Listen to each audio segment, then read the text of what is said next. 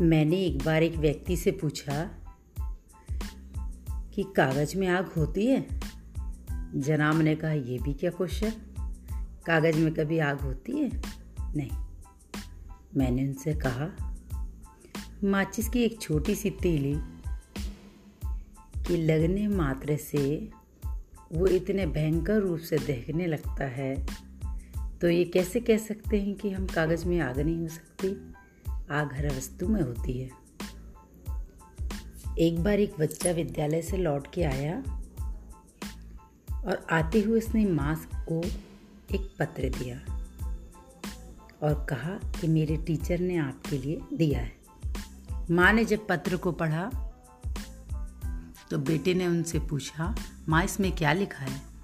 माँ ने कहा, बेटा इसमें लिखा है कि आपका बच्चा इतना होशियार और प्रतिभावान है कि इसे पढ़ाने के लिए हमारे पास काबिल शिक्षक नहीं है।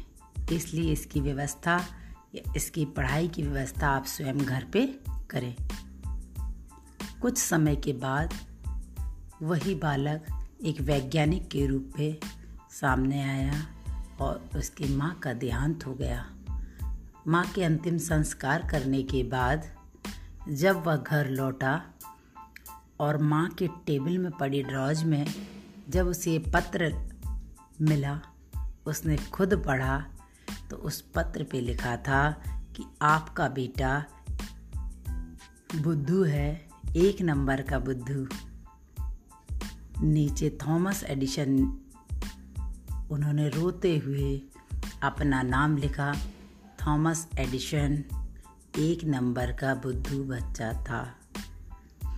उसके माँ के विश्वास दृढ़ संकल्प ने उसे एक वैज्ञानिक बना दिया था।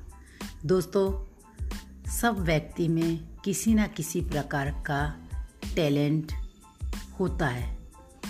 हमें सिर्फ़ वो माचिस की तीली जैसे किसी व्यक्ति की परख होना, जो हमारे टैलेंट को निखार सके। कब वो व्यक्ति हमें मिलेगा और हम अपनी प्रतिभा को दिखा पाएँगे?